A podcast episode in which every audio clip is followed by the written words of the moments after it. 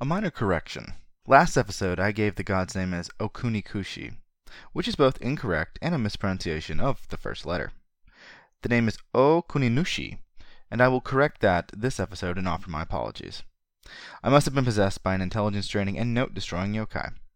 Minor discrepancy highlighted. On with the show. I find myself at something of a loss on what to tell you in this missive. This is the tale of someone telling you a story in order to win your approval. So, in essence, I would be telling you a story about someone telling you a story. Meta, as the kids say. And there is something to that, I think, and so we will proceed in that manner. But what a strange thing, the art of storytelling. Of course, I have things I can add. Foxes see things, and words get around to us. I was not present for this tale.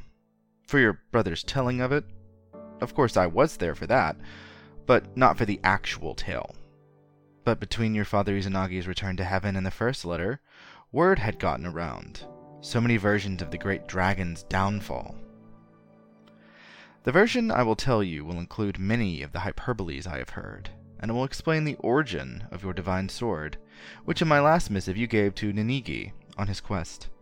A sword that will become important to your descendants, as well as the divine mirror and the great jewel.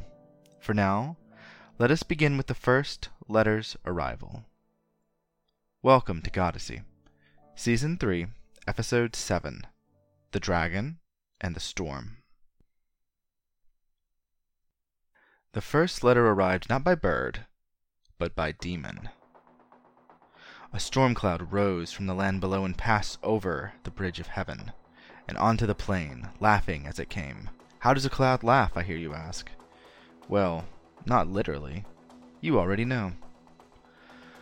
The cloud had two souls within it, playing drums and letting loose their wind bag to remove quickly.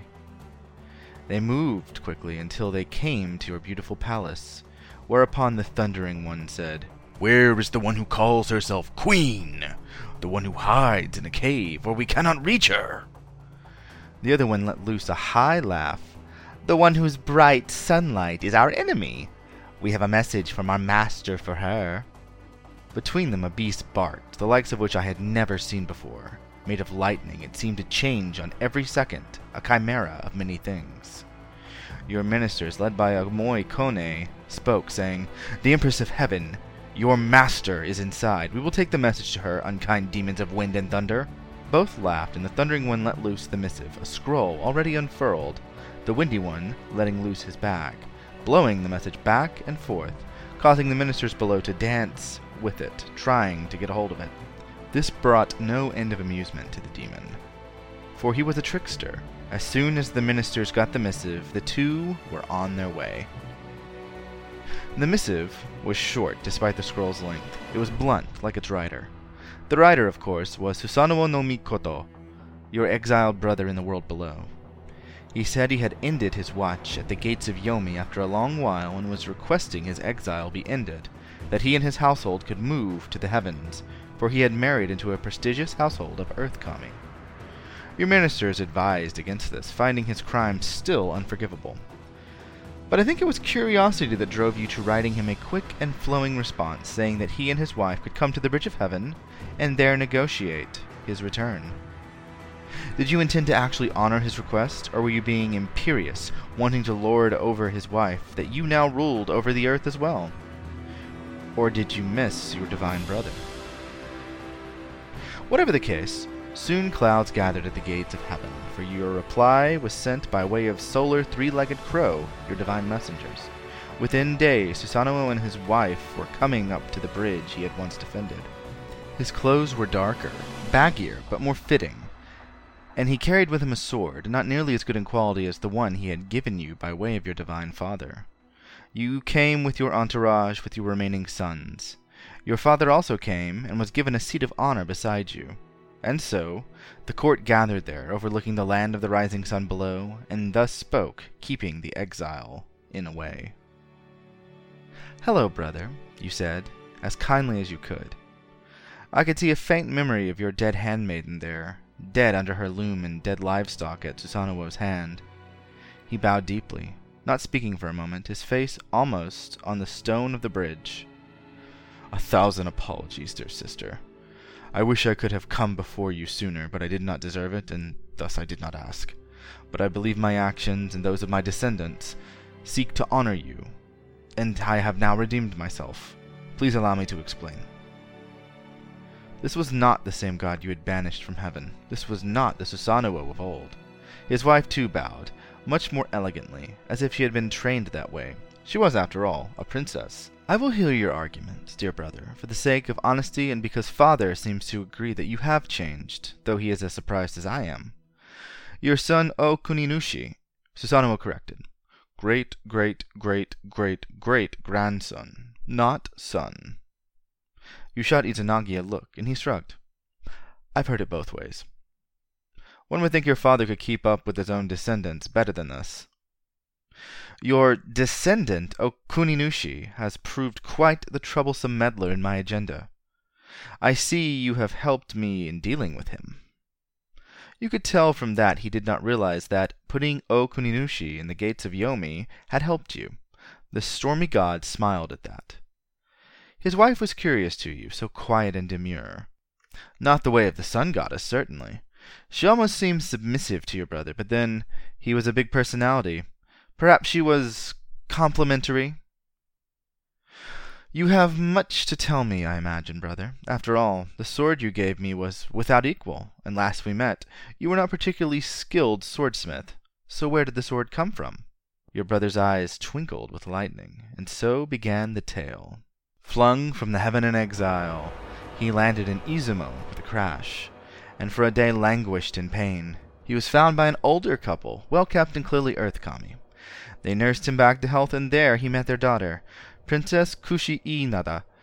Each of them was deeply distressed as the night fell, and outside, Susanoo heard what sounded like a storm even larger than anything he had heard before, growling and roaring, and beyond that, a feminine scream that came to an end abruptly.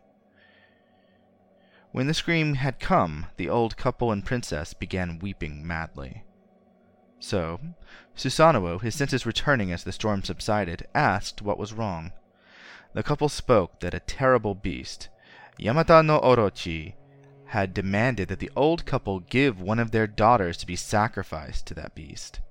Each night Orochi returned, devouring one of their daughters. This was the seventh night. Tomorrow would be the eighth, and they had only one daughter left. The princess, more beautiful than any Susanoo had ever seen, wept for her own life. The old couple wept not just for this daughter, but for the seven sacrificed daughters. Susanoo felt his resolve return, broken somewhat by his banishment. So Susanoo asked them to tell him about the serpent Orochi and about themselves. Orochi was a serpent with eight heads and eight tails, a writhing mess of destruction. So massive was it that it covered eight valleys as it moved, but it had a great appetite. It was there that Susanoo's plan began brewing. The couple were minor nobility among the Earth Kami, Ashi Nadzuchi and his wife Tei Nadzuchi, and they were agricultural deities under the service of great Inari, my own master. They focused on rice and how to ferment it. Indeed, they were the makers of great divine sake.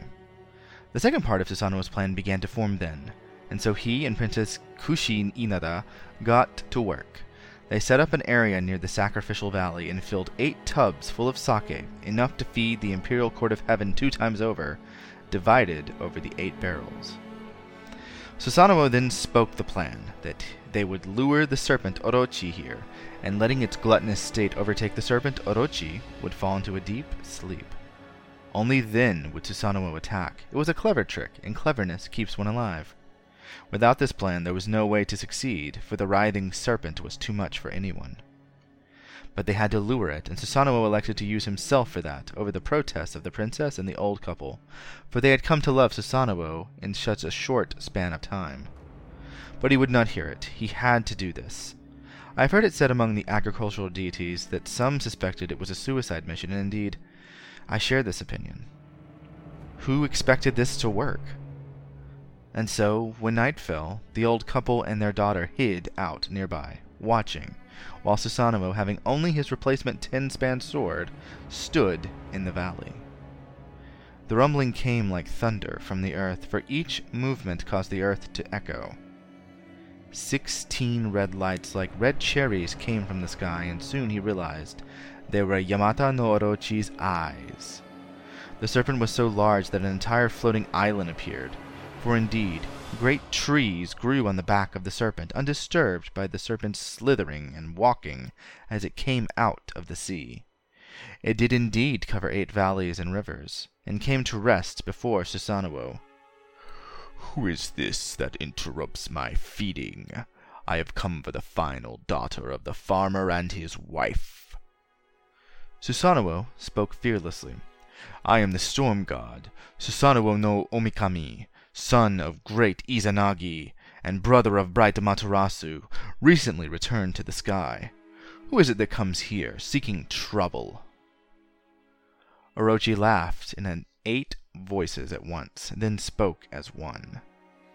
I am Orochi, the serpent from the sea, the eight-span dragon serpent. I have come to devour their daughter. Susanoo laughed. I have heard, great serpent, but I have come to offer my own offering. Take and drink from these vats of sake, as a gift from myself. Orochi considered. Then like a storm broke, drowning itself in the sake. Each barrel of sake was drank in seconds, and soon the serpent began to wobble, for not only was it sake, but it was poisoned sake. The sake was full of herbs that made one sleepy, and the great and terrible Orochi had drank so much as to kill a man. But Orochi was not a man, and soon lay down to sleep, not realizing the peril before it. As soon as it fell asleep, Susanoo drew his sword and began hacking.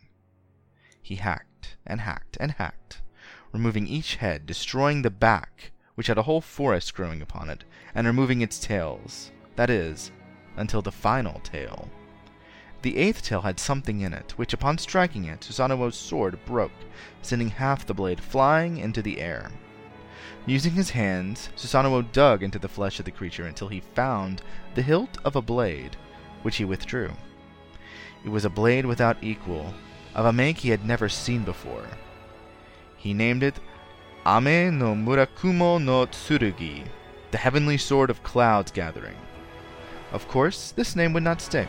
Today it is known as the grass cutting sword. Why? Perhaps we'll discuss it one day. With the bones and meat of Orochi, and with Susanoo's support, the old couple soon grew powerful and respected. Their clout increased among the Earth Kami. They offered Susanoo their daughter's hand in marriage. He accepted, and soon they had a large family, with generations among Kami and humanity that became quite powerful, culminating in Okuninushi. His tale we have hinted at, and his tale deserved to be told on their own. So let us return to your tale rather than the one who troubled you so. That is a good tale. You did a good thing by destroying Yamata no Orochi, for he could have threatened much more of the land. Indeed, you appear to have become a great hero in the land below, to the humans and to the Earth Kami. My ministers and our esteemed father have told me such tales of your heroism. This is what you said when he concluded his tale, and the court largely nodded in agreement. But Susanoo shook his head. That may be so, but I should have been a hero long ago for you, Imperial Sister. Our Heavenly Father Izanagi had instructed me to defend you, and instead I let my stormy nature and arrogance get in the way. I disrupted the natural order of things, and I dishonored our family and the heavens. Do I deserve to return to heaven? I doubt it, but I leave that to you. The important thing is that I am your servant evermore, and I bow to you, sister and defend heaven and earth from the great monsters of the cosmos. My deepest apologies, Amaterasu. He and his wife and household bowed. You were silent for a moment. The entirety of heaven was silent too. No wind, no bird, no voice rose in that moment as you stared at your brother's bowing, waiting for even a flicker of emotion. It came with a faint smile and the many sounds of kami and yokai releasing their breaths upon your smile. I have one question, dear brother. Your messengers, were they not the same as those who came from Yomi, sent by our esteemed mother? Susanoo nodded, laughing. Raiden and Fujin, thunder and wind spirits, and their pet, Raiju. They are beings born of Yomi, but ones I have purified in a way. Tricksters and destroyers, yes, but those are necessary actions. I am chaotic, and I cannot change my nature. But chaos is needed to enhance order. We are not opposed, sister. If a forest becomes overgrown, it poses a threat to the lands around it. It must be burned from time to time, though that destruction can often be overwhelming. But the land will be better for it, will it not? Thus, I have employed Raiden and Fujin. If this is not to your liking, I can only apologize.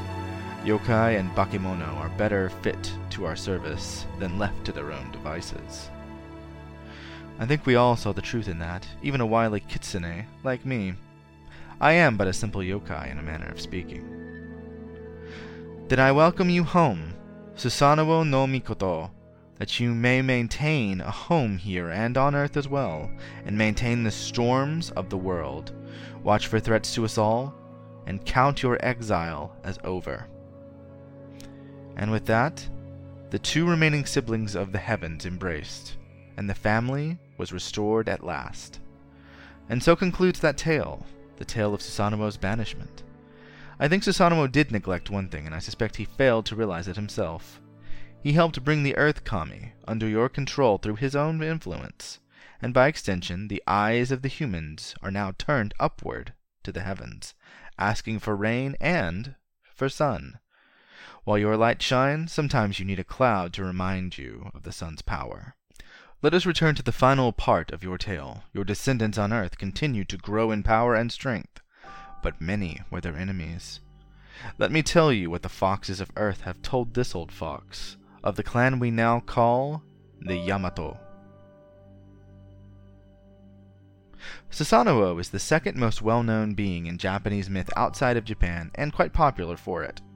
He fills the same role as Marduk to Tiamat, Zeus to Typhon, Thor to Jormungandr. Indeed, it has been suggested that Susanoo's story is so unlike typical Japanese folklore that it must be an import, following the archetypal schema of a hero against a chaos being. Yet this is also often ignores his redemption.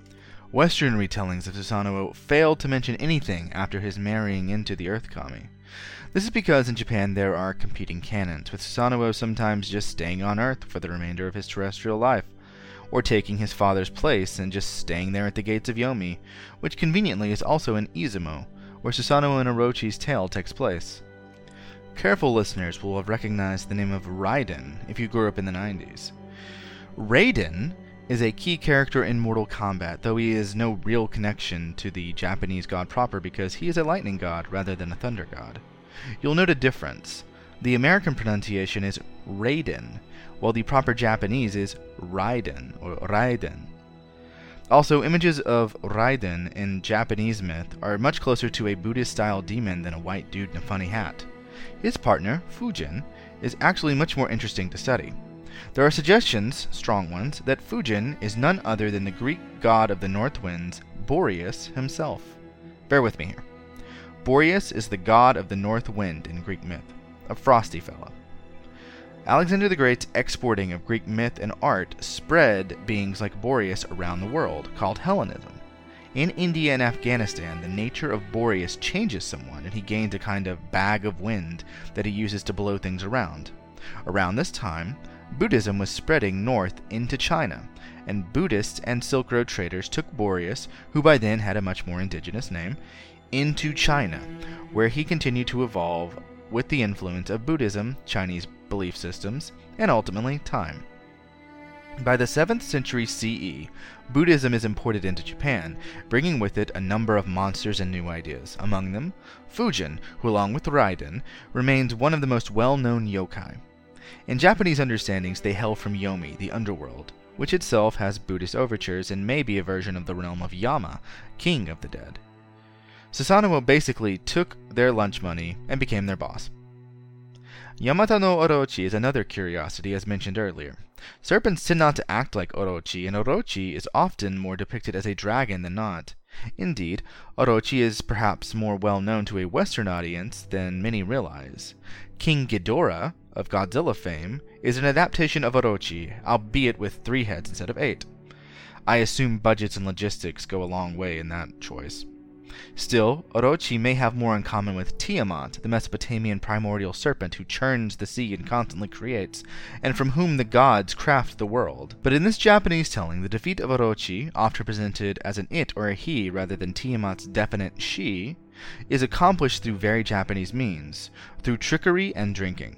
Heroes in Japan often use the vices of their enemies against them, whether it's getting the king of Oni drunk or getting giant serpents drunk. Maybe don't get drunk in Japan. Next episode, we dive into the human side of Amaterasu, more literally than not. I won't be retelling these myths in full detail, as I'm less interested in the human stories of the Kojiki and Nihon Shoki, but nonetheless, it's key to understanding why Amaterasu remains important to Japan today. Goddessy is written, researched, and produced by Greg Wright. Additional research and editing by Sidney Yeager, who don't need no storm god to beat up giant snakes. Music by Scott Buckley, whose Creative Commons music can be found at www.scottbuckley.com.au. Goddessy is more than a podcast when Facebook allows it to be. We're also on social media, posting all sorts of fun stuff and amazing facts. Find us on Twitter, Facebook, and Instagram, and send me a storm. Seriously, I moved to Florida and we don't get a single hurricane. Arkansas gets two hurricanes and I get nothing. What the hell, Florida? If you like the show, be sure to leave us a review on your podcast service of choice. If we're not on the podcast service of your choice, let me know and I'll attack my tech guy to get on that, lazy bum. If you want to support the show more directly, check us out on Patreon and Ko-fi. And as always, be sure to share the show with a friend, or you'll face the wrath of a yokai parade with a thousand monsters in it. That deserves an episode in and of itself. Goddessy updates every Monday. See you next week.